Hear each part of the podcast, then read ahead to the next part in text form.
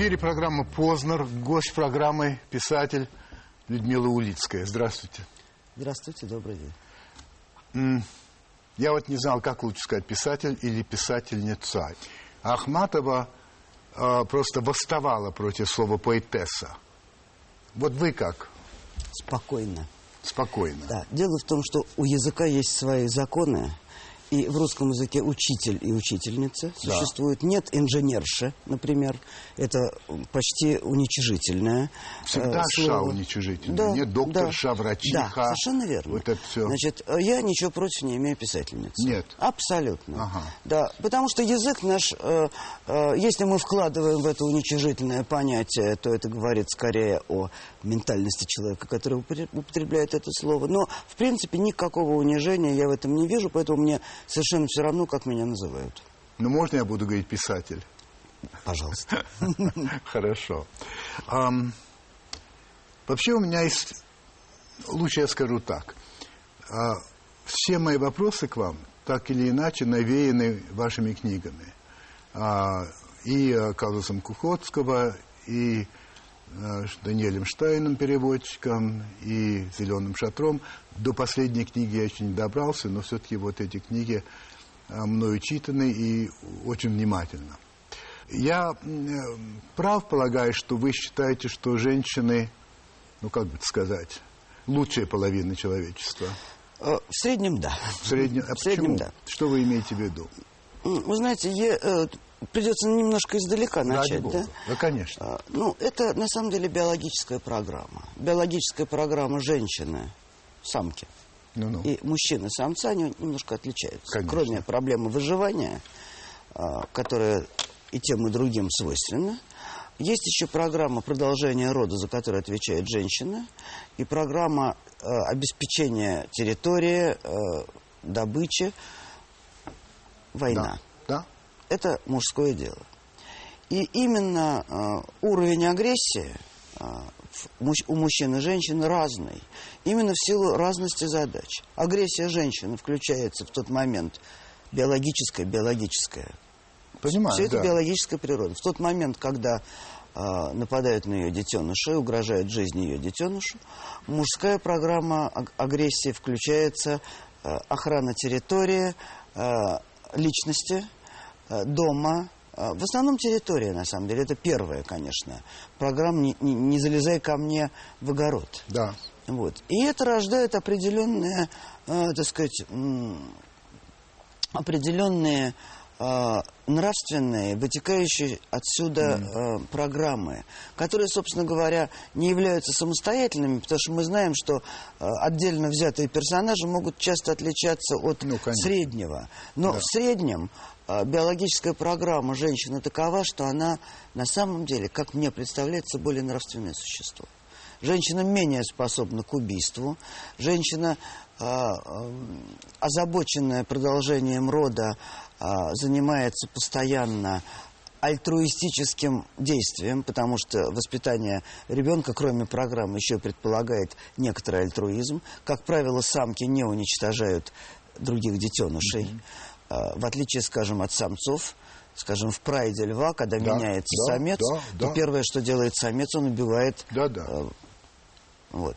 Поэтому есть некоторые предпосылки э, общие. Почему мне кажется, что женщины лучшая половина человечества. Что касается нашей страны, то здесь уж особенно лучшая половина. Потому потому что? что, потому что женщины в России вели всегда невероятно тяжелую жизнь. А, И на плечи женщин в России ложился такой груз, который мало в каких странах женщины э, получали. Скажем, история последних, последнего столетия – это выживание женщины без мужчины. Потому что в стране с 1904 года, с русско-японской войны, война идет не, перекра- не прекращаясь. Она бывает маленькая, большая, объявленная, необъявленная, но война изымает из популяции довольно большое количество мужчин. Э, В нашей стране очень большое население тюрем, в основном мужское, время- временами доходившее до миллиона. Года три тому назад было 860 тысяч. Это мужчины где-то, эм, так сказать, детородного возраста. Ну да. Да, женщины обходятся без... И плюс э, алкоголизм, который тоже вымывает из популяции большое количество дееспособных мужчин. И таким образом женщина в России э, выполняет не только женские функции, но и вынуждена выполняет большую часть мужских. Иногда мне кажется, что мужчины слабый пол в России. Да, конечно. конечно. А, вы с этим согласны? Да, да, да. да. Но и социальные многие, э, так сказать, э, обстоятельства были таковы, что мужчинам было труднее выживать. Я очень любила свои, с, с молодых лет дружить с людьми сильно старшего поколения. Uh-huh. Не поколение моих родителей, uh-huh. а поколение моих дедушек и бабушек, дедушек бабушек. Почти все они старухи. Стариков там было очень мало, потому что старики не доживали. Поэтому да, все это, все туда же. А, Людмила Евгеньевна, скажите, вы религиозный человек? А, ну, в среднем да, скажем так. Хотя на самом деле а, а, это очень сложный вопрос. Понимаю. Поэтому я говорю да, чтобы, э, так сказать, обозначить границы какие-то. Я почему вас спрашиваю? Значит, вот э, наши зрители могли уже понять, что вы имеете какое-то отношение к биологии. А, вы кончили биофак МГУ, как и я кончил биофак МГУ. Не знала. Да, я на 10 лет раньше вас. Mm. Я кончил по кафедре физиологии человека, а вы по генетике. Так я просто не знал, что ну, вот коллеги. видите, да, да, да мы оба с вами биологи. Так вот, а, наука вообще для меня это, это, это что-то такое, что всегда требует, во-первых, задает вопрос, ну почему, почему, почему, и требует ответа. Не согласна с ответом потому, а, и обязательно вот стремиться к этому. А, религия для меня это наоборот. Религия не спрашивает почему, а она говорит, ты должен верить. И тут не надо спрашивать. Во-первых, считаете ли вы, что это так? И если это так, то вы, человек научного склада, каким образом может, ну, примеряете вот эти вот две, э, на мой взгляд, конфликтующие вещи? С трудом. Это непросто. Uh-huh. Вот, это непросто, и я э, не так давно предприняла попытку такого, как это, деконструкции пересмотра. Так. Э, потому что вы знаете, что э, у меня такое есть представление о том, что вот человек с, с молоду как бы выстраивает себе определенное здание, вокруг себя даже, можно сказать. Так. Он выбирает какие-то принципы, идеи, знания, мысли, которые ему кажутся важны. И в конце концов стремится создать какое-то цельное, непротиворечивое мировоззрение. Когда ты это построение ну, более-менее заканчиваешь, обнаруживаешь, что дышать невозможно. И вот этот процесс э, пересмотра со мной произошел какое-то количество, ну и происходит на самом деле все время, когда от ощущения твердости, устойчивости, комфорта э, объясненного мира, ну, до некоторой степени, да, скажем, да. А, ты начинаешь проверять эти кирпичи, из которых ты это выстроил, и половину выбрасываешь. Вот. И э, надо сказать, что я как раз нахожусь в этой э, фазе, и это изумительно, изумительное ощущение, хотя и отчасти грустное, потому что степень свободы возрастает. И э, я вам не отвечу э, определенно ни на один из вопросов, которые вы мне э, будете задавать, потому что есть очень многие вещи, которые я раньше знала, а сейчас не знаю. Вот. Это нормально. нормально. Я это обнаруживаю да? тоже. Да, да, ну вот, да, понимаете. Я говорю, что когда-то у меня был хрустальный да. шар, угу. я туда заглядывал, угу. и все было понятно. А потом я его потерял. Да. И... да. Вот. Поэтому даже этот основополагающий вопрос Э, там э, вера знания, угу. он тоже подвижный и играет. Вот. Поэтому, конечно, я по устройству мозгов, я, конечно, человек научный. Конечно. Да. Но дело в том, что в э, э, те времена, когда я росла и когда я, ну, там, маленькая была, немножко побольше, то у меня обстоятельства были э, жизни очень э, такие железобетонные. А атмо атмосфера была очень тяжелая. 50-е, 60-е годы, я 43-го года рождения, значит, э, я, как это, они видели Сталина, но я жила при Сталине. Да, конечно. Вот. Ну, конечно. А, вот, поэтому... А, Нам было 10, когда он умер, да? Да, да, отлично помню. Да. И вот это ощущение невероятной духоты, а, я очень рано его чувствовала. Uh-huh. Вот этот ты закатан в асфальт, это уже uh-huh. потом мы uh-huh. сообразили там к 20 годам, что вообще-то асфальтом дышим. Вот. И поэтому был очень острый поиск какой-то вертикальной составляющей жизни. Вот куда-то надо было подняться. Предложение по подъему, э, единственное внятное, которое я получила, было христианское предложение. И я довольно... Партию не предлагали? А? В партию не Нет, предлагали партией в мне было ясно. Я же не человек перестройки. У меня там э, сидельцев полно в семье. И с властью у меня не было никогда никаких, э, э, так сказать, э, иллюзий относительно власти. Я всегда ее не любила в большей или меньшей степени. Нет, ну, одинаково, пожалуй, Понятно. даже. Она просто, Ну, не- понятно, да, да, так сказать, да. это, это как погода, это всегда есть, лучше, хуже, оно, так сказать, надо немножко, так сказать, приспосабливаться, но чтобы она тебя не ломала все-таки. Вот поэтому вертикаль, которая вот мне предложенная была, это было счастье. У меня было многие годы ощущение, что мне дали ключ, которым я открываю абсолютно все замки. Все так сказать, этот ключик, с ним очень удобно. Но потом с годами понимаешь, что не все ключи, э, не все замки этим ключом открываются, а, да, что есть вопросы, которые обходятся, а есть вопросы, которые, а вот тут поверь. Но ведь дело в том, что и в науке тоже есть очень много вещей, в которые, а вот тут поверь. Вот, потому например? что, ну, э, так сказать, ну, идея там большого взрыва или происхождения э, не органической говорят, что надо жизни. верить в это. Да. Говорят, ну, вот нет, предлагается исход- нет, вам это некое- аксиоматика. Это аксиоматика.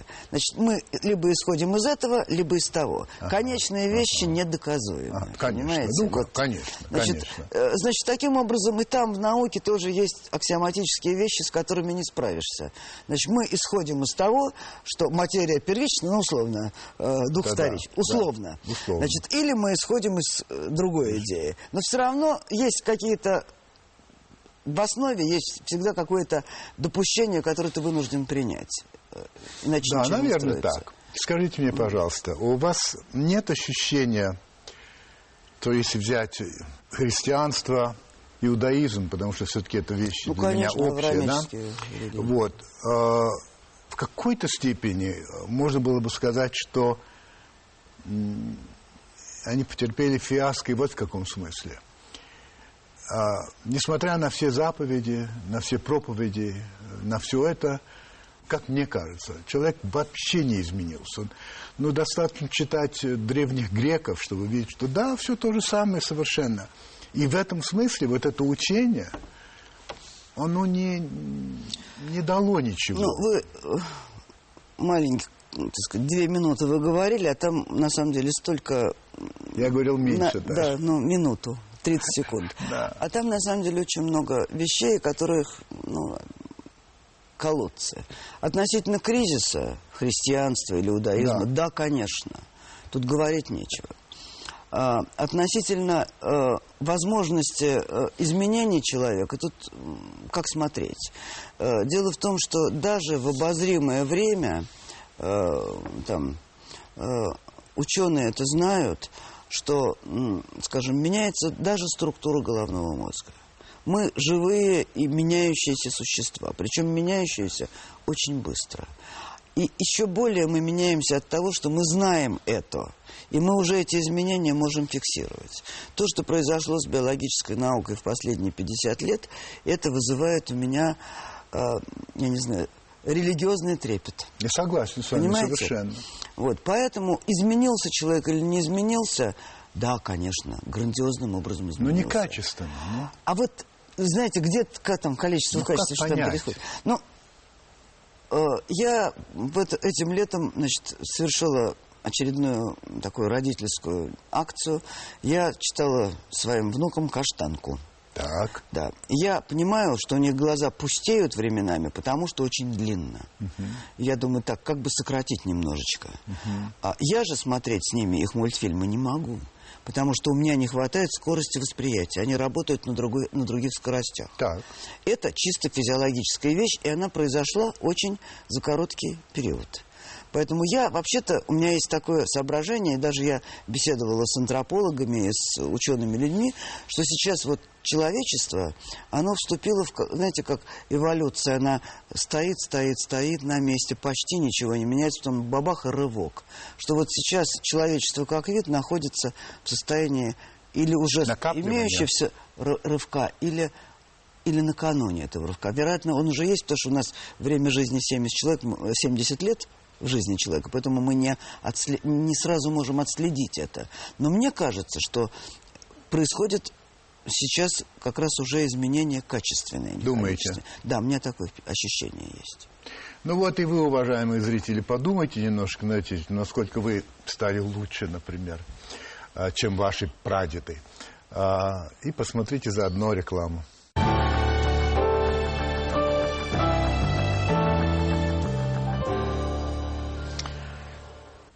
Вы, вы не стали генетиком, а, потому что вас выгнали из института? Ну, закрыли лабораторию, в которой я работала. Потому что?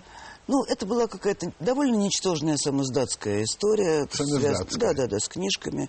А, более того, вот я там друзья мои, у которых у всех жизнь поменялась после того, как закрылась лаборатория, некоторые считают, что э, это даже была не инициатива КГБ нас э, закрыть, а что Николай Петрович Дубинин, э, академик, из осторожности, зная о том, что был этот вызов, э, и нас там немножечко попытали, вот, э, что он это сделал э, просто из... Превентивно? Да, я не знаю.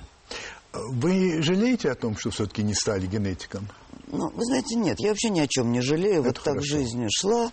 А, дело в том, что мне наука всегда очень интересна. Она Конечно. мне и сегодня ужасно интересна. Поэтому, ну, не получилось из меня генетика. А может, была бы доктором наук. Конечно, может быть, а может академиком. Не, ну, так, нет, я не очень способный был ученый. Да. А, сам издат, значит, все-таки был связан с. Знаете, что сегодня, наверное, многие даже не знают, что это такое. Молодые люди вот что самиздат непонятный а, термин. Мне кажется, что знают. Думаете? Думаю, что знают все-таки. А как бы вы, вот если бы вам там какой-нибудь там 14-летний мальчик сказал бы вам, а что такое самиздат, как бы вы объяснили ему? Я бы ему сказала, что есть книжки разрешенные, а есть книжки запрещенные. По крайней мере, так было во времена нашей молодости. И нам, в молодые годы, очень хотелось читать не только разрешенные, но и запрещенные. И даже, может быть, более хотелось читать запрещенные. Значит, э, сегодня, когда прошло так много уже лет, э, я э, расскажу вам очень смешной анекдот, который произошел со мной две недели тому назад, или три, в Южной Так. Корее. Значит, в компании славистов я сидела, и, значит, речь зашла ну, о каких-то женских образах. И профессор-славист говорит, ну да, ваша героиня Медея, она совсем не похожа на Ниловну. Ну, мне нужна пауза, чтобы понять, что он имеет в виду. На Ниловну героиню Ну, Романа понимаю, как- Горького да, мать. Нет, мать, дело в том, что современные дети тоже этого не знают. Так же, как и сам издат, они не знают о романе «Мать». Я, значит, крякнув, говорю, да, действительно не похоже. И так э, думаю, почему, откуда это? Он говорит, видите ли, дело в том, что у нас тоже ведь был сам издат. В Южной у нас Корее. в Южной Корее до 85 года, пока у них там была военная хунта, тоже был самоздат. В котором, ну, тут уже просто меня раздирает от любопытства. Значит, в самоздате читали люди Маркса, Энгельса, Ленина, про Сталина не было сказано, и революционную книжку Горького «Мать». Потрясающе. Потрясающе. Вот это вот южнокорейские студенты перепечатывали, передавали друг друга роман Горького «Мать». Потрясающе. Потрясающе. Потрясающе. Да. Ну, а если 14-летний мальчик все-таки спросил вас, а почему запрещали книги? За что? А почему запрещали книги? Потому что а, есть времена, когда книги не только запрещают, но даже жгут. И в культуре книга имеет чрезвычайно важное значение. Раньше она имела еще большее значение. И э, с уровнем образования, то есть в каком-то смысле с количеством, с количеством прочитанных книг, тесно связано, связан уровень свободы человека. Вот когда нужно, чтобы человек был не свободен, чтобы он лучше слушался, был более удобен в управлении, то надо его лишить культуры. Что мы э, сейчас наблюдаем, э, так сказать, в полной мере. Вы полагаете, что это преднамеренно? Думаю, что да. Вот сейчас у меня уже ощущение, что да. Вы знаете, это вопрос, который меня э, волновал и так интриговал, скажем, с раннего возраста. Они такие идиоты, или наоборот, они такие хитрые. Потому что некоторые решения, которые нам, так сказать, предлагаются в сфере культуры, образования, ну и, кстати говоря, во всех прочих, э, вызывают именно эти два параллельных вопроса. Неужели они не понимают, как это глупо? Или, наверное, они имеют в виду что-то такое на 8 ходов вперед, что в конце концов сработает для, э, так сказать, пользы власти? Вот это меня постоянно, так сказать, я не могу ответить на этот вопрос. Но то, что сейчас происходит э, с культурой, э, наводит на все-таки на размышление, что это делается сознательно. Что все-таки идиотам... или шире? Э, знаете, про шире тоже, тоже да, но э, больше меня беспокоит то, что происходит у нас в России. Да. Вот вы, возвращаемся к тому времени, э, читали самиздатовские вещи.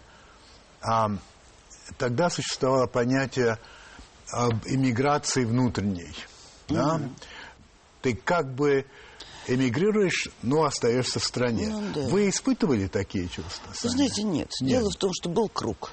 Круг. Был круг. И в этом кругу мы себя чувствовали очень комфортно. И было интересно, и было содержательно. И я не думаю, что когда-нибудь я еще переживу э, период такой интенсивной э, жизни, которая была тогда. Хотя много чего можно про нее сказать, но то, что она была исключительно интенсивной, это определенно. Ну, а потом стало очень даже возможно эмигрировать, и эмигрировали, и продолжают эмигрировать. И более того, люди вполне а, прекрасно живущие, то есть имеющие деньги, и все что угодно, отправляют своих детей учиться за рубеж с надеждой и, далее- и даже с таким наставлением не возвращаться. Вот что это за, как вы понимаете, этот поток, а, который никак не, не становится меньшим, и вот это вот желание, чтобы мой ребенок, при том, что я весьма успешный человек. Ну, видите, у меня дети уехали очень рано, и 10 лет прожили в Америке. Так. Оба они живут здесь Да, сейчас. вернулись. Да, оба они вернулись. Почему? Один э, закончил Колумбийский университет, бизнес-школу, и ему здесь интересно. Так. Его специальность э, э, кризисная экономика, то есть ему здесь просто очень хорошо. То, что прописал да, доктор, да. Да, да, да.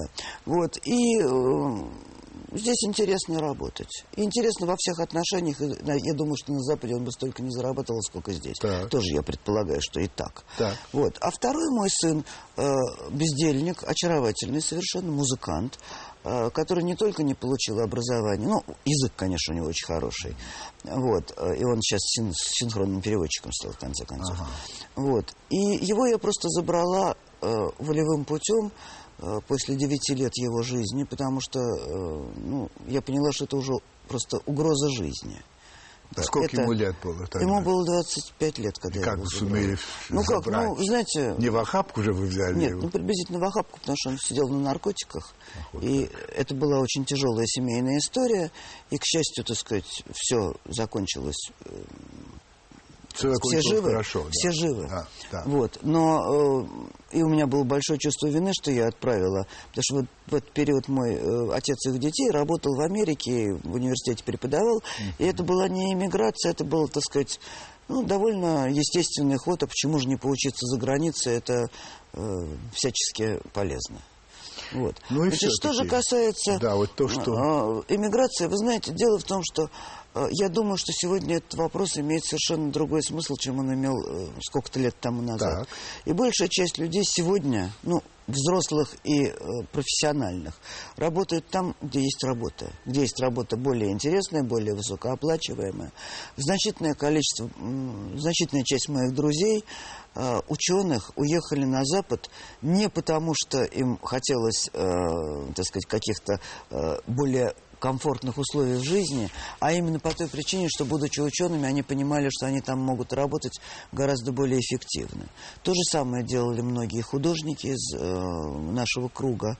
Вот, поэтому это абсолютно понятное, так сказать, э, движение. В нем ничего нет ни аморального, ни опасного, ни преступного. Конечно. Абсолютно естественно. Вот. Значит, мы всегда с некоторым пренебрежением относимся к той иммиграции, которую называют колбасная. Ну да. Да, значит, э, но с другой стороны, вот человек уезжает для того, чтобы ему платили э, некоторый социал, который он не заработал, а, но потом рождаются его дети, которые там учатся, получают образование уже там, вписываются в культурный Конечно, контекст конечно. и делаются. Это нормальное перемещение народов.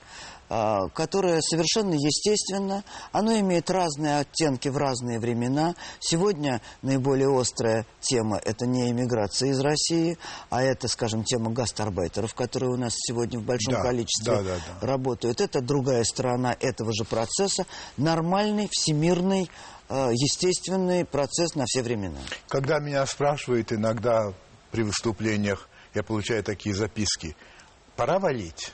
О, да, конечно, конечно. А вот это что значит? Да. Пора валить. Это уже другое Да, совсем? я тоже, я даже какое-то интервью по этому поводу делал. А, правда? Да, да, да. Валить или не валить, оно Ну, называлось. ну. Вы знаете, хочется валить, валите. Не хочется валить, не валите. Это на самом деле лично- личное решение. У нас есть такая привычка а, решать проблемы НГРО, так сказать, в общем виде. Вот есть э, очень много вещей, которые не решаются в общем виде.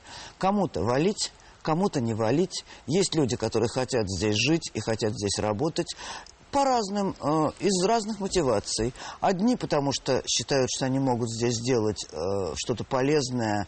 Эм, знаете, эм, э, швейцар уехал в, э, в Африку для того, чтобы э, там бедных негров э, лечить и учить. Да, да. А у нас сегодня страна, она вообще не, не очень далеко ушла от Африки, по, по многим параметрам приближается к ней, поэтому я испытываю большое уважение даже порой благоговение перед людьми, которые здесь живут в своей стране, как в Африке. Такой была Вера Миллиончикова, которая открыла первый хоспис в Москве.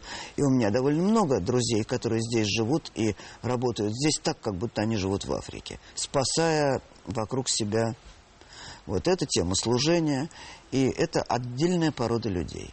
А, Значит, э, если человек хочет получить какое-то определенное образование, которое у нас с образованием очень плохо сейчас, снижается все время этот уровень, когда-то очень хороший. Вы имеете в виду школьное образование? Э, Вы прежде знаете, всего? нет, я, сейчас я Или имею в виду институтское, ну, Институтское. уни- такое, так сказать, высшее образование. называемое, да. да. Школьное разнообразнее, как Да, я себе представляю. Все-таки есть разные школы. Вот. Это аргумент серьезный, хороший аргумент. За, ехать за знаниями. Ну, конечно. Да. Конечно. Да. Вот, Ну да. Ну вот насчет людей особых. а, Вот когда-то а, во время вашей молодости, моей, в общем, а, были инакомыслящие, были диссиденты, которые из-за своего диссидентства и инакомыслия а, их и сажали, и запихивали в психлечебницы, и доводили до а, самоубийства порой. А, И сегодня чаще всего принято о них говорить с некоторым пренебрежением, я встречаю, по крайней мере, а, и без особой симпатии. Вот.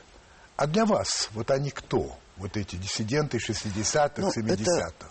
Это мои друзья и мое поколение. Я сама там стояла. Я не стояла в первом ряду, я не деятель. На Красной площади в 68-м? На Красной площади в 68 году была моя подруга Наташа Горбаневская, с которой мы Конечно. дружим с э, юных лет. ага. Да, и по сей день.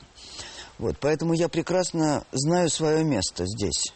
Мое место в хвосте этой э, большой, э, небольшой, Небольшой. небольшой, так сказать.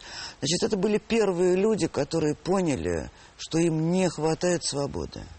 А раздражение против них, которые... Ну, я написала книжку «Зеленый шатер» именно по этой причине.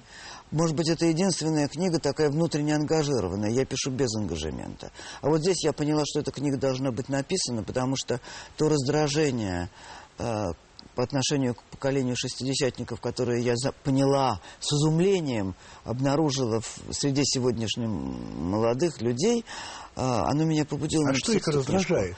Вы знаете, они э, считают, что ответственность за происходящее сегодня, э, мягко говоря, безобразие, но, так сказать, вот за все неудобства жизни, Так. э, которые сегодня есть, несут ответственность шестидесятники. Ах, вот как. Они раскачали лодку. Понимаете, вот это, когда я это осознала, то я поняла, что я просто вот, к сожалению, ее не написал никакой более крупный, более такой, так сказать, мощный писатель. Ее написала я, но я думаю, что когда-нибудь будет написано и, так сказать, э, произведение э, по этому поводу э, более объемное, потому что, скажем, архипелаг ГУЛАГ не об этом. Нет. Не об нет, этом. Это нет. чрезвычайно важная книга, она, так сказать, мировая. Согласен, конечно. Вот, но она не об этом. Не об Значит, и вот я пыталась написать об этом. О том, как люди, в первое поколение, почувствующие, еще не свободное, они почувствовали тоску по свободе, необходимость свободе, стали делать первые шаги навстречу этой свободе. После них произошло очень многое. Они свою игру если считать, что здесь могут быть победители и побежденные, они ее проиграли как поколение. Многие из них уехали, многие из них э, прошли опыт лагерей. Было много людей, которые сломались и, так сказать, растоп, растоптаны были системой. Конечно, да. Это так. Вот, э, я отношусь к этому поколению с величайшим почтением. На мою долю выпала э, честь знать нескольких э, прекрасных людей этого времени. Я дружила с э, Юлием Марковичем Даниэлем, и это мне была оказана судьбой такая честь. И люди, которых, э, с которыми мне приходилось в юности общаться, они эм, составляли именно доблесть и честь этого поколения, как, кстати, и Наташа Горбаневская. Конечно. Вот. Поэтому я, я хотела рассказать о том, что это было за сообщество, если это можно назвать сообществом. Я часто говорю, что Советский Союз держался на такой эпоксидке, значит, это страх и вера. И держалась очень крепко. Постепенно вера стала а, уходить, и страх тоже, и в конце концов здание развалилось. Так я хочу вас спросить, вы, как вы считаете, вообще диссиденты или диссидентство сыграло в этом какую-то да, роль? Да, конечно, безусловно, безусловно. Может быть, за это и страх, и страх здесь чрезвычайно важное слово, то, что вы его, так сказать, употребили. Дело в том, что почему мне, скажем, вот это вот последнего года, вот это вот брожение, почему оно мне э, показалось столь интересным и новым для России? Дело в том, что появился смех. Вот это была ситуация, когда люди смеялись. Так я попала ровно в тот момент, когда было весело. Для России абсолютно уникальная ситуация. У нас балагана итальянского карнавала у нас никогда не было. И когда люди начинают смеяться, страх уходит. Потому что единственное, что не выдерживает страх, страх не выдерживает смеха. Вы знаете, был такой чудный анекдот насчет Наполеона, который приказал э, повысить вдвое налоги, э, кажется, на Сицилии. А через две недели он спросил своего губернатора, ну как там? Говорит, да там страшно, люди рвут волосы на себе, там э, стреляются. Вдвое поднимите еще раз. Еще через две недели выбрасывается закон, вообще бы конец света, еще в два раза. Ну а что теперь? Смеются, тогда больше не надо. Вот это вот да, это. Конечно, конечно. Вот поэтому а, поколение, жизнь э, этого поколения была там тяжела и страшна, но все-таки она была внутренне очень э, весела. Я вспоминаю свою ю, э, юность, мои, наши бесконечные застолья с чаем, водкой, как веселое время – Самое страшное, самое Но веселое. страх же был. Конечно, страх конечно, очень даже конечно. Был. Я его Но, прекрасно помню. Конечно, конечно. Но вот все-таки вот это единственный витамин, который помогал. А сегодня есть страх? Ну, знаете, я в силу возраста своего и э, осознанности, определенной осознанности, всю свою жизнь со страхом боролась. Ну, понятно. Да, я ну, считаю, что страх это стыдно. Стыдно бояться надо... Хотя как биолог да. вы понимаете, да, что это понимаю, естественные совершенно понимаю, вещи. Понимаю, понимаю. Даже более того, вот, может быть, вы не знаете, что сейчас нашли ген страха. Я знаю, И да. белок статмин, и есть дефект, при котором статмин не вырабатывается. Точно. И тут бесстрашный человек. Вот. А Наташа бесстрашный... Горбаневская, она, конечно, была без этого гена. Видимо, так. Да. Да. Но тогда это нельзя даже хвалить человека за бесстрашие. Просто да. у него нет да, этой да, способности да, бояться. Нет, но у меня а она вот есть. Да, у меня она есть, и я, так сказать, так, э, да. поэтому да. тружусь в этом направлении. Нет, страх, э, я думаю, что страх стал подниматься снова. Вот он другой, но он появляется снова, и это мой главный упрек существующей власти. Вот это, вот это. Понимаете, мы сейчас возвращаемся к времени, которое, как мне казалось, окончательно ушло. И вот это вызывает очень большую грусть. Но еще не смеемся. А, уже посмеялись Уже немножко. посмеялись уже посмеялись, чуть-чуть посмеялись, и это было очень хорошо. Уже хорошо. Россия, м, на мой взгляд, все время ищет себя. Кто я?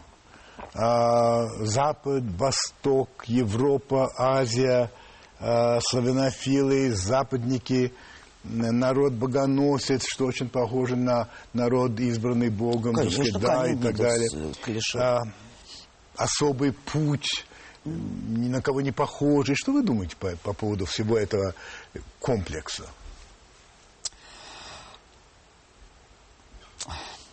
Значит, не так давно, ну, несколько лет уже, вышел э, очень интересный роман писателя Захара Прилепина. Роман назывался «Санька». Да, Там да. в середине романа, я не знаю, это сознательно или это бессознательно, но там в середине романа есть один эпизод. Значит, умер э, отец у главного героя. Отец алкаш, вся семья уже от алкоголизма вымерла, все мужики. И, значит, 23-летний парень везет э, своего, значит, э, мертвого отца. Он так решил, что надо похоронить в деревне на родине. Он точно знает, что последние 17 километров дороги нет. Притом зима. Притом э, не доедешь. Лютый холод.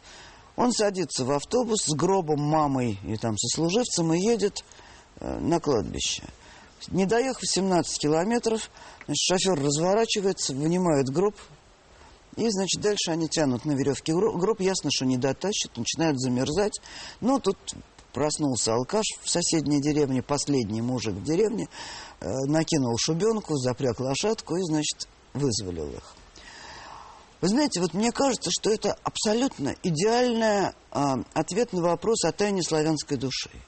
Вот, я не знаю, он это делал сознательно или нет. Это очень мощное целеполагание с полным отсутствием здравого смысла. Ну, теперь меня, конечно, убьют. Вот. Я, наверное, не должна была этого говорить. Но вот этот эпизод, он э, очень точно э, какие-то ситуации, э, происходящие, э, Ну, формализует. Хорошая метафора происходящего. Да, я думаю, что не случайно. Ну, посмотрим. Ам, свобода. Вот есть понятие свобода. И есть понятие воля. А, и, как мне кажется, свобода предполагает ответственность обязательно, понимание того, что ты делаешь. И, скажем, я могу сказать так, что моя свобода кончается там, где она начинает мешать вашей свободе. Совершенно верно. Правильно. А воля, что хочу, то и ворочу. И я вообще ни о чем и ни о ком не думаю. Нет ли у вас ощущения, что вот когда в России говорят «свобода», имеют в виду волю? А можно я вам задам филологический вопрос? Филологически? Да. Ну, я не сильный Вот, да. филолог. Нет, но ну вы, вы знаете давайте. языки, я Да, знаю хорошо. значительно хуже. Да. Значит, а существует это в других языках это соотношение поня- понятий и, соответственно, слов. Да, конечно, по-английски воля – это will, Will, да, да. А есть да. э, свобода. Они гораздо более сильно раз- разведены, как мне А, представляется. конечно, конечно, конечно. Значит, э, э, там нет, э, значит, Там воля в смысле, э, желания. э, да, сильная воля. Да, да, Да, да, хотеть. да, да, да, да. Значит, вот, э, наверное, в этом и есть какая-то, так сказать, и ответ. Потому что в, нашем, в нашей ментальности, той культуры, в которой мы присутствуем, а, а, воля и свобода между собой не очень разделились. Потому что у воли мы ее немножко путаем. Вот я хочу, вот это самое, воля.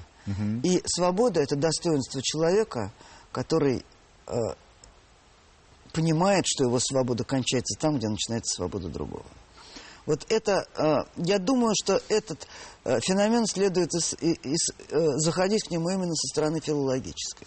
И оно высветится какие-то там оттенки.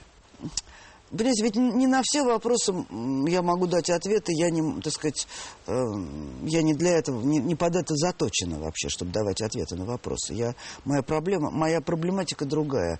Я вижу проблему, я ее обхожу со всех сторон, думаю, как вот а так, а так, а так. И если я приглашаю, и, собственно, я это и делаю всегда, я приглашаю в книгах своих подумать вместе со мной об этом. И, в общем, рецептов я не, не выдаю никогда. Критик Архангельский, угу. коль скоро вспомнили книги, он так писал. Все ее книги в сущности об одном. О том, как мы умеем не любить друг друга. Согласны? Ну, вообще говоря, я такой задачи перед собой не ставлю. Это я понимаю. А вы ставите задачу? Вы знаете, э, задачи ставятся конкретно, когда я начинаю какую-то работу над, кни над книгой, и я в нее уже вхожу, то задача моя из нее выйти. И, э, значит, пройти этот путь и какой-то точки выхода. Я не, не всегда знаю точно, где она, но приблизительно знаю. А, и, скажем, для меня казус Кукотского это, был, а, это была тема границы, границы жизни и смерти, границы здоровья и нездоровья. И я по ней прошла столько, сколько я смогла. А, там Медея, для меня это был памятник поколению, которое я чрезвычайно ценила и многим обязана. Это поколение моих бабушки и дедушки. Uh-huh. И два треугольника любовных, банальных, как они разрешаются в поколении старшем, а как mm-hmm. они разрешаются в поколении сегодняшнем. Mm-hmm. Ну, э, конкретный случай, это никакого общего решения, просто вот. Э, Даниэль Штайн, э, сами понимаете, о чем? О честности веры. Поэтому, значит, ну да, есть, конечно, задачи, которые там разрешаешь. Но я повторяю, я ни одной не разрешила. Я только обмяла материал в этой теме, пожила, хм. пригласила туда. А сейчас вы что-то... О, да, очень даже. Я как раз вот буквально... Можно об этом говорить? Да, с удовольствием. С удовольствием, потому что я еще так, э, поскольку не совсем вынырнула, еще так. полна. А, дело в том, что у меня был маленький-маленький сборничек рассказов, самых первых моих рассказов, который назывался «Детство 49». Там шесть рассказов о э, детстве послевоенном. Так. Значит, эта книжечка сейчас второй раз уже вышла, переиздание было бы ее. И был издательский проект, который мы, назывался в качестве проекта э, «После Великой Победы», а, а книжка, которая выйдет в обозримое время, будет называться «Детство 45-53». Это письма людей, переживших послевоенное детство. Значит, это письма э, моих ровесников, людей чуть меня старше, их детей, которые вспоминают о рассказах, э, и даже их внуков – Значит, самому старшему корреспонденту 93, самому младшему 12. Это, это их письма? Это их письма, я, их, их собрала, напис... я их составила, я составитель этого сборника. Они написаны эти Они письма? написаны, поскольку был конкурс, и люди написали на конкурс. Они написаны в определенное время? Или... Они написаны после того, как был объявлен конкурс. Ага, а был объявлен? Ну да, вот после так. выхода моей книжки был объявлен, ну вот в октябре был дедлайн. Так. Значит, ну, там больше тысячи писем пришло. Mm-hmm. И это фантастически интересная книжка. Она получилась просто... Я, во-первых, не ожидала, что это будет такая э, работа, при которой я делаю открытие. Я сделала... Например? Ну, например, например э, все акценты переместились. Вот мои акценты. Так. Значит, э, удивительная э, теплое и любовное отношение к э, этому времени. Как было хорошо. Тогда. Да. Как, нет, ну, вспоминают все с любовью и с теплотой. Хотя и при это этом, было очень тяжело. Да, и при этом они пишут такие чудовищные вещи.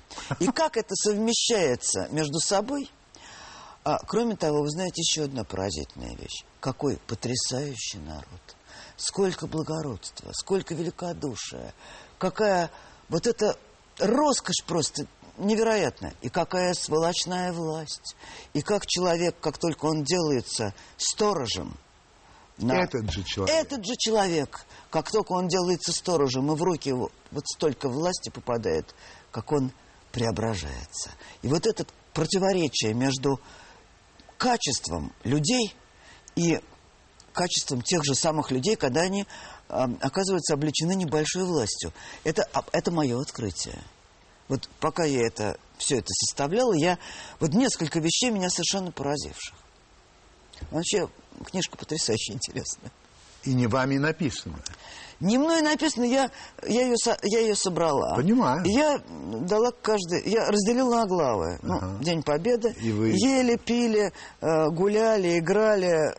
Потому что там вырезки, из писем берутся куски. Понятно. Потому что это очень, это невыносимо читать подряд вот, письма. Вот. И это писала я только ключики, так сказать. Ну, как читать. Некоторые путеводители. Потрясающе Интересно. получилось.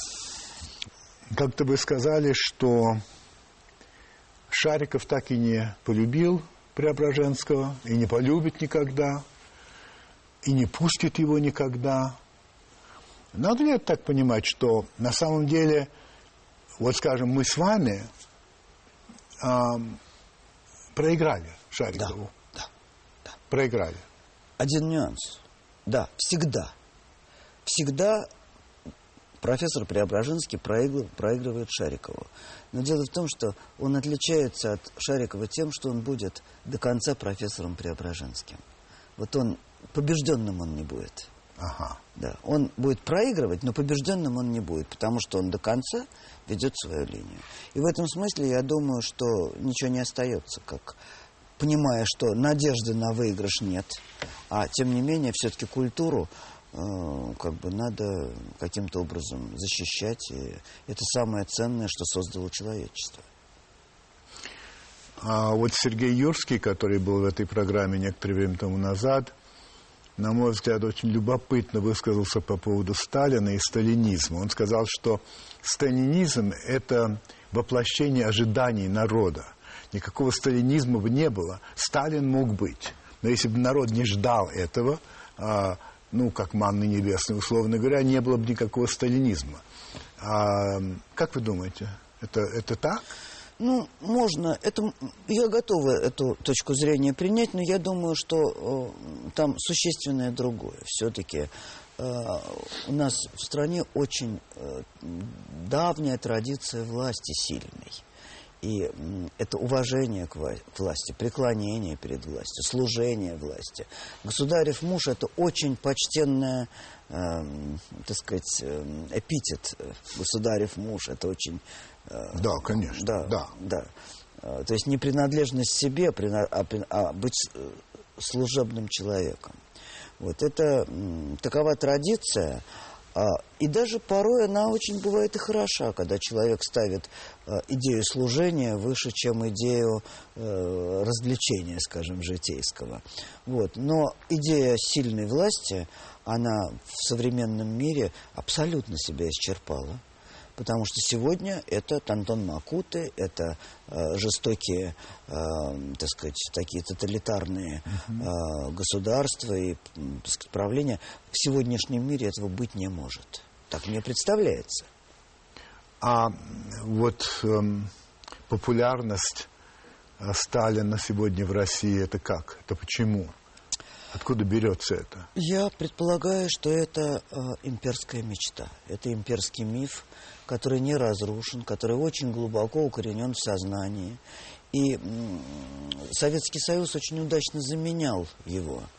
Значит, э, он, он и был империей. Конечно. Вот. И это трехсотлетняя реальная сильная империя, она создала определенный психо, такой психотип человеческий да. а, с ощущением собственного превосходства, силы, Э, силы государственные и моей, как э, члена этого э, сообщества. Мир категорически поменялся, имперские времена закончены, планета маленькая. Сегодня империи быть не может. Есть другие формы борьбы, они очень интересны.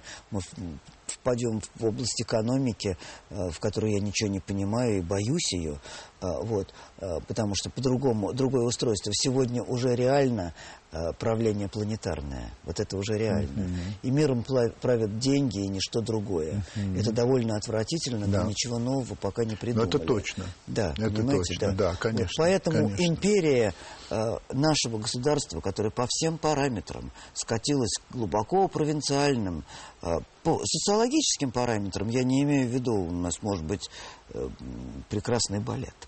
Вот. Но, э, понимаете, вот э, сегодня э, никакой империя несла культуру.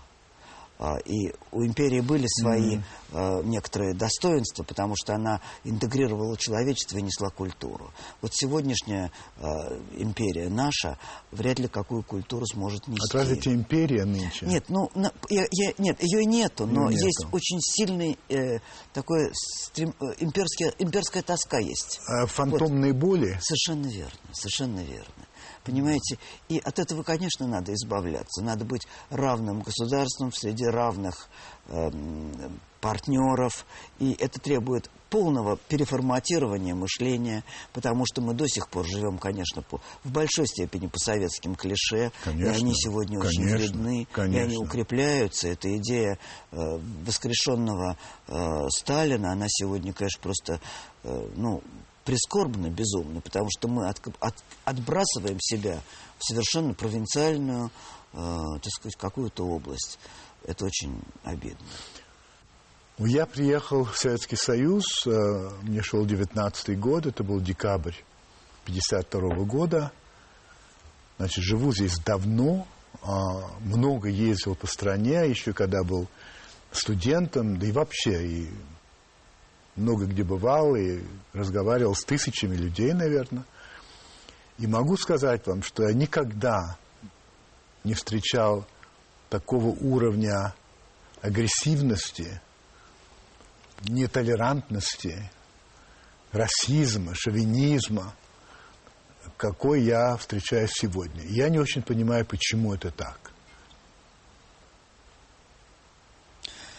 Я совершенно с вами согласна. А, вот уже пять лет, как я пытаюсь чуть-чуть-чуть-чуть расцарапать эту ситуацию. Мы выпускаем эти книжки для подростков, серию «Другой, другие, другие». Другой, другие, да, другие. Культурная антропология, как да. едят, как пьют, как одеваются, как рожают, как воспитывают детей. Последняя книжка, не сделанная еще, но она у меня в компьютере лежит, «Агрессия». Так. Немаловажная. Не выпущенные еще праздники. Угу. Вот. Э, отсутствие культуры э, всегда повышает уровень э, ксенофобии. Вот чем более культурный человек, тем менее он подвержен этому пороку. Ксенофобии, да, наверное. Да, да, понимаете. И агрессия, которую мы постоянно наблюдаем, она на самом деле имеет очень глубокие антикультурные корни. Не знают мы не знаем, что... Э, ну, у меня, не знаю, у меня замечательный есть один э, библиотекарь, который, получив книжку о еде, Потому что еда это тоже люди, то, что людей разъединяет на да. самом деле. Они едят что-то гадкое, там, собак, змей, там. Да, ну знаю, конечно, конечно. всякую. Вот. Так вот, прочитавший эту книжку, э, библиотекарь города Хасавюрт пошел на рынок и пригласил в школу корейцев, армян, э, хохлов, которых там, казаки там есть в большом количестве, людей разных кавказских национальностей, их там очень много. Mm. И они устроили в школе праздник. Каждый приготовил свою пищу. И они ели, это была совместная трапеза. Вот у меня, я была счастлива, когда мне все об этом я понимаю, сообщили. Да. Понимаете, потому что когда люди сидят и едят одну пищу за одним столом, когда они э, слушают одну и ту же музыку, пусть это будет Битлз или Петр Ильич Чайковский, да, это, это не важно. Даже Макдоналдс в этом смысле прекрасное заведение, потому что да. это мировой язык. Да. Да. При этом могут быть очень большие потери. Потому что национальная культура действительно съеживается. Это не только в России, всюду. Значит, э, она делается музейной, все более и более музейной вещью. Лапти э, неудобно носить. Это А, правда. И они э, стоят в музее. Это наша национальная одежда, мы ее придумали. Вот. Поэтому здесь есть некоторое э, съеживание э, национальных каких-то культурных, э, так сказать, вещей и, э, так сказать, приход некоторых общемировых. Это называется, в частности, это называется глобализацией. К этому можно относиться по-разному, потому что у глобализации есть разные Понимаю, свои понимаю, да. оттенки, но вот эта вещь совершенно необходимая, она реальная, она происходит. Значит, у нас время уже, можно сказать, его уже просто нету, но я все равно задам вам два вопроса, причем они очень простенькие. Тут одна ваша цитата. «Мы еще не усвоили, что живем за счет будущего. Сейчас, как первое время чумы, человечество дожирает свои ресурсы. Вопрос только в одном. Так и не поймет? Вот если поймет, то есть шанс. Если не поймет, значит не- нет Это шанса. понятно. Но у Да. вас нет по этому поводу точки нет, зрения? Нет. Нет, нет, мы, мы в процессе, мы в нем В сидим. процессе. Вы много, так или иначе, пишете о смерти. Самое интересное, Самое интересное. конечно, конечно. Вы настаиваете на том, что человек боится смерти. Вот я вам хочу сказать, что я ее не боюсь. И я. Я э, хотел бы жить. И более того, я бы хотел, если умереть, то не мучительно. И не быть в тягость. Да. Но вообще я понимаю, что это... И более того, я убежден, что это все. Что за этим ничего нет. И тут мы с вами отличаемся. Не знаю. Вот не знаю. Понимаете, это вопрос как с музыкальным слухом. Конечно. Вот у кого-то есть, Да. слышит, Да, да. а кто-то не слышит. Да. Вы хотите сказать, что я не слышу? А может, услышите? Марсель Пруст. А, Главное, с вашей точки зрения, добродетеля. Вы знаете, странно скажу, я никогда не задумывался Ну. об этом, я думаю, навскидку, чувство собственного достоинства. То, что вы более всего цените в друзьях своих.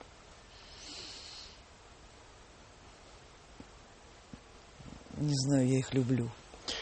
Ваше любимое занятие. Читать. А, Три исторические личности, хотя бы три, можно меньше, а, которые вы просто отвергаете, очень сильно не любите. Вы знаете, я отвергаю не персонажей, Так. а некоторые э, с ними связанные деяния. Давайте. Значит, книжка «Государство Платона», Так. которая отравила мир, а,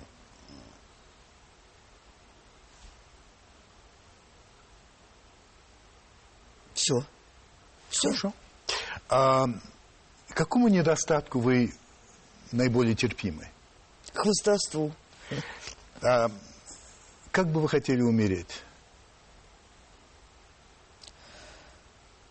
Я бы хотела умереть э, с ощущением при- принятия ситуации, не сопротивляясь.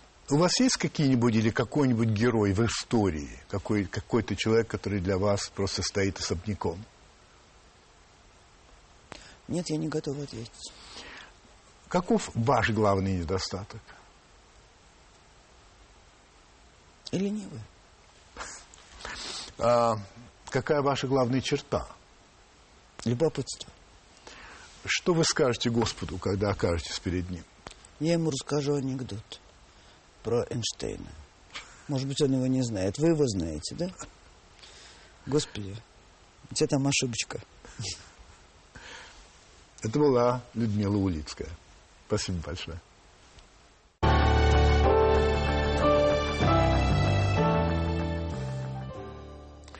Я уже высказывался относительно так называемого акта Магнитского, принятого Конгрессом Соединенных Штатов Америки и подписанного президентом Обамой. Повторюсь совсем коротко. Это бессмысленное и, на мой взгляд, даже лицемерное, лицемерное дело, которое не принесет пользы ни Америке, ни России. Вместе с тем я должен сказать, что по сравнению с ответом нашей Государственной Думы, ну, то, что американцы приняли, это просто образец мудрости и дальновидности, по крайней мере, на мой взгляд. Я довольно долго живу на свете, как вы знаете. Я полагал, что меня удивить трудно. Но тут уж я просто поразился. Поразился главным образом тому, что, принимая ответ, ударили не по американцам, а по себе.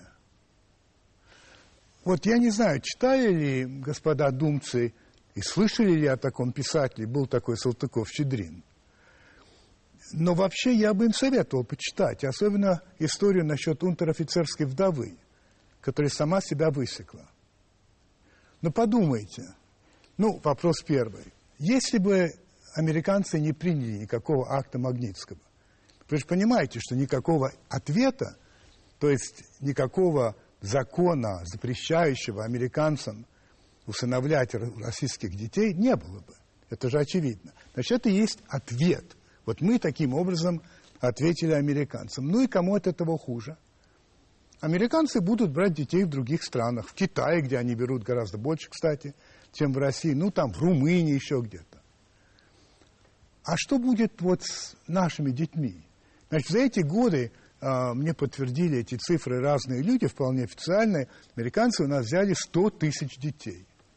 И да, действительно, 19 человек из этих 100 тысяч вот погибли. Это ужасно. Это ужасно. Но 100 тысяч, понимаете, да? Которые живут прекрасной жизнью. В основном, или многие, больные, даже инвалиды. Их берут. А у нас берут больных – инвалидов, детей-сирот. Не очень, не очень. Это же факт. Вот способ мышления, который продемонстрировала Государственная Дура, ой, простите, я оговорился, Государственная Дума, а, ну, поражает. Поражает, и я бы даже сказал такую вещь. Когда отдельно взятый человек принимает какое-то решение, это его дело. Это его дело, это касается его собственной жизни – когда люди, представляющие страну, принимают решение, это дело совсем другое. И когда они принимают решение, которое, на мой взгляд, я это подчеркиваю, а, выставляет страну на посмешище, но в этом нет ничего хорошего. Президент Путин говорит, что это ответ адекватный. Ну, я позволю себе сказать, что я с президентом не согласен. Не знаю, как вы. Удачи вам. И приятных сновидений.